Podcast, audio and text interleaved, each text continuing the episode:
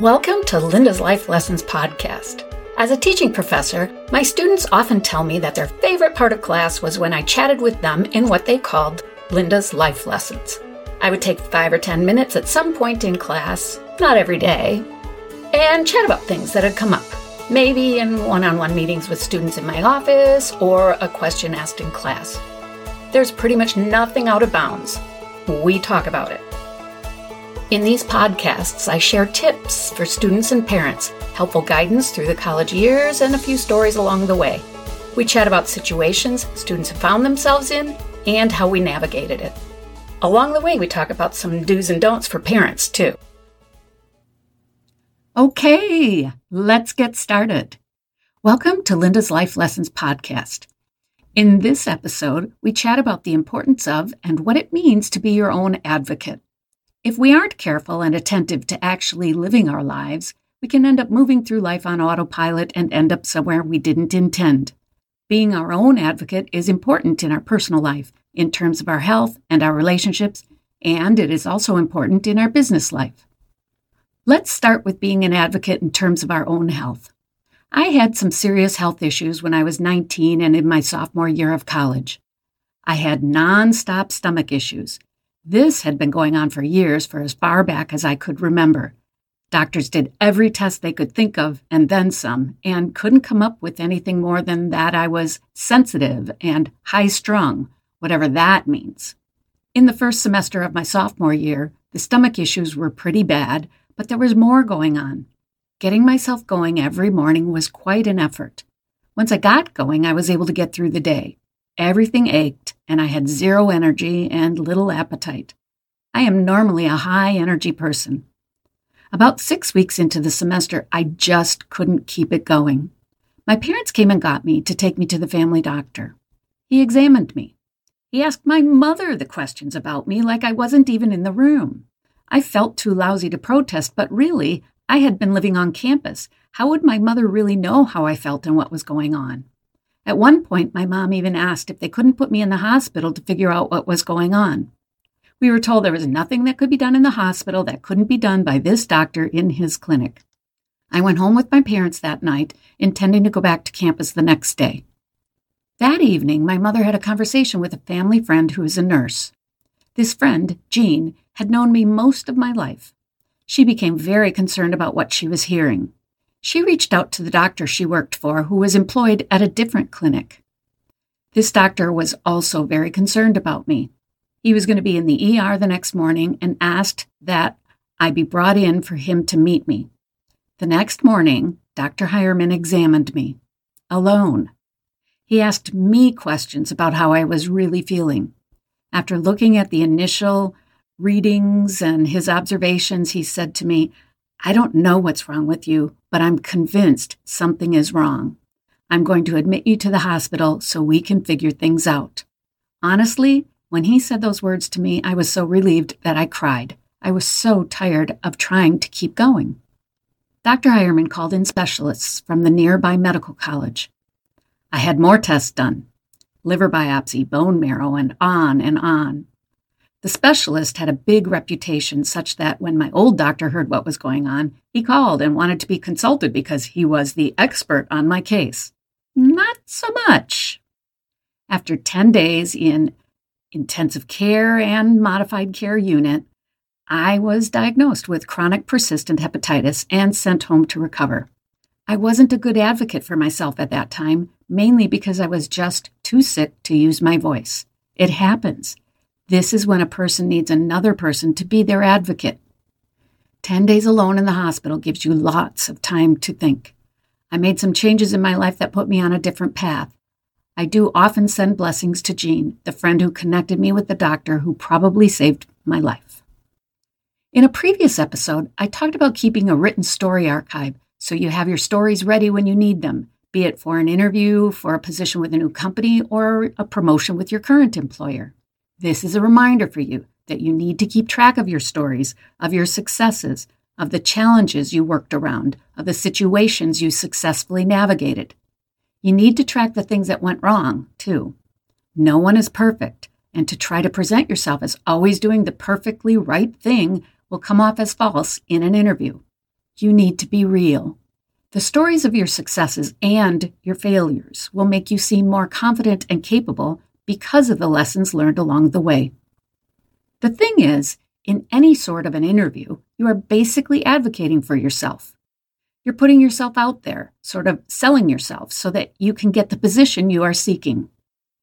You are self-advocating. Ideally, someone on the decision-making team will end up on your side, advocating for you to get the position. That's a huge help for you. You need to be an advocate for yourself in other areas of life, too. When you are getting to know someone, a new friend, perhaps a new romantic partner, what are you doing? You're presenting yourself in a positive light so this person will want to get to know you. That's a form of self-advocacy. Sometimes we end up in a situation with no advocate around. What then? Some years ago, I was called in for a follow-up after a routine mammogram. I wasn't concerned because this had happened a number of times before.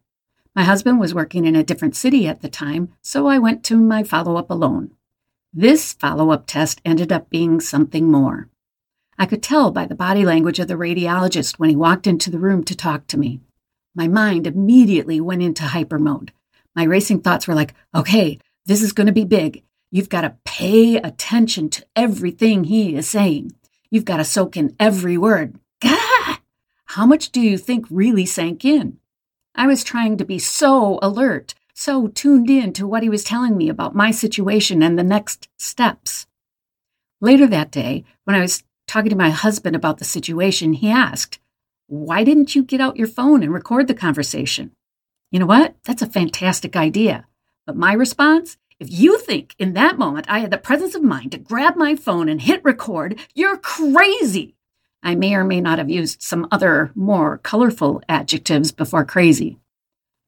When we're in fight or flight mode, which is where I was in that moment, thinking of things like, hey, why don't I get my phone out so I can record this? That's just not happening. If the situation repeated itself, maybe this time I would think of that. In these supercharged, really big moments of life, it's super important to have another person with you, to hear the things that you inevitably aren't going to hear because you've moved into, how am I going to cope with this mode? Everything else falls away while you adjust to a new reality. The lesson? Bring an advocate with you, even when you aren't expecting anything to happen. You need your person. If it ends up being a big nothing burger, then you have something to celebrate together. If it ends up being a Big Mac that you're dealing with, you've got your person there to help you find your way through. Don't deny yourself this. As an aside, lest you be concerned for me, I'm absolutely fine and in excellent health. My cancer was found very early because of regular screenings. I've had several surgeries and done a course of treatment, and I'm doing fantastic, the poster child for regular checkups. So what if you're new in an area and haven't gotten to know people yet? What then? Are you screwed? You just have to go alone? No way! Unless you're a hermit, you've got people around you. Reach out to a coworker. Reach out to a neighbor in your building. Reach out to someone who goes to the same workout class as you. Reach out to someone. Ask them to be with you just for this day, for this moment. Your regular people can and will come rushing in if you need them. Just be sure to let someone be there for you. There are just times where being alone isn't such a good thing. And this is coming from a person who really enjoys her alone time. Sometimes in life, we have things going on and we're told not to worry about it because it's happening because we're of a certain age or a certain stage of life. Remember earlier when I shared about my stomach issues and how I was ultimately told the issues were because I was high-strung and sensitive? Ha! Those issues didn't go away just because I was given a reason for them. After trying everything, every prescription, everything they could think of, I finally just resigned myself to being sick almost every night and having migraines nearly every day. It was the way it was. We bought large bottles of Pepto every week. I would fall asleep feeling fine. I would wake up a few hours later with my stomach churning.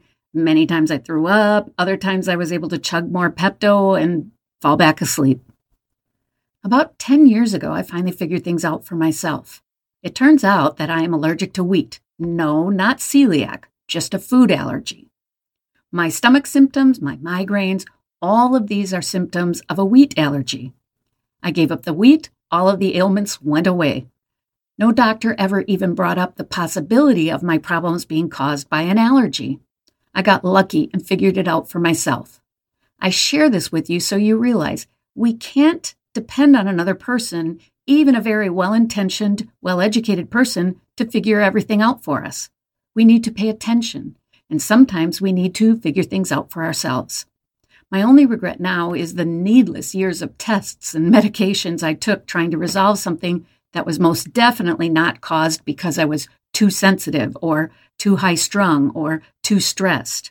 Although, in reality, there was an element of truth to that. I did, in fact, get sicker when I was stressed out or super busy, but only because I don't eat when I'm stressed. I have no appetite. So what I would eat was toast or crackers during these times, which is exactly what was making me sick. Yeesh. So the doctors were, in this case, partially correct. I still eat toast or crackers when I'm stressed, but now I'm consuming wheat-free toast and crackers. Such a difference. We all have to pay attention to how we feel, to what's going on in our bodies, to figure out how to get to better. Yes, a physician or other health professional can be a good, even a great resource, but they aren't the final authority in how you are feeling. Pay attention to what you feel, how much you feel, and when you feel it. That's going to reveal so much. You'll have all the information you need so you can be your own advocate when you need to be. The bottom line in all of this, keep track of your stories, your situations. They might be career-related. They might be relationship-related. They might be health-related. All of your stories are going to give you insight into how you can be the best advocate for yourself. Bring a friend along for help and support. That way you'll have someone to celebrate with or commiserate with, if need be, along the way. I hope you have found meaning in this chat about being your own advocate. May I ask a favor? If you found value in this episode, please share it with your friends and please subscribe to the Linda's Life Lessons podcast. Take a moment to write a review. Connect with me on Facebook and Instagram. And be sure to find your happy. Love what you do. And make a difference. When I'm teaching, I end the week of classes with this message that I will now leave with you, my friend. Have a lovely, fantastic, and fun weekend, and please come back to me safely. See you next time.